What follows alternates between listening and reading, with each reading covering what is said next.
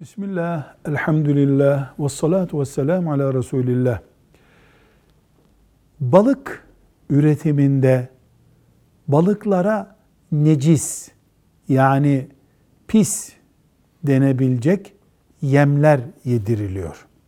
Artık necisin ne demek olduğunu yani pis neye dediğimizi biliyoruz. O balıkların yenmesi caiz midir? İlke olarak denizden çıkan, sudan çıkan balık helaldir. Ne yediğine, ne yemediğine bakılmaz.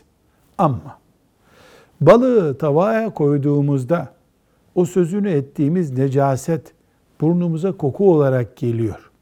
O derece balığa işlemiş ise artık o balık sağlık açısından da zaten yenme sorunu yaşıyor denmektir. Velhamdülillahi Rabbil Alemin.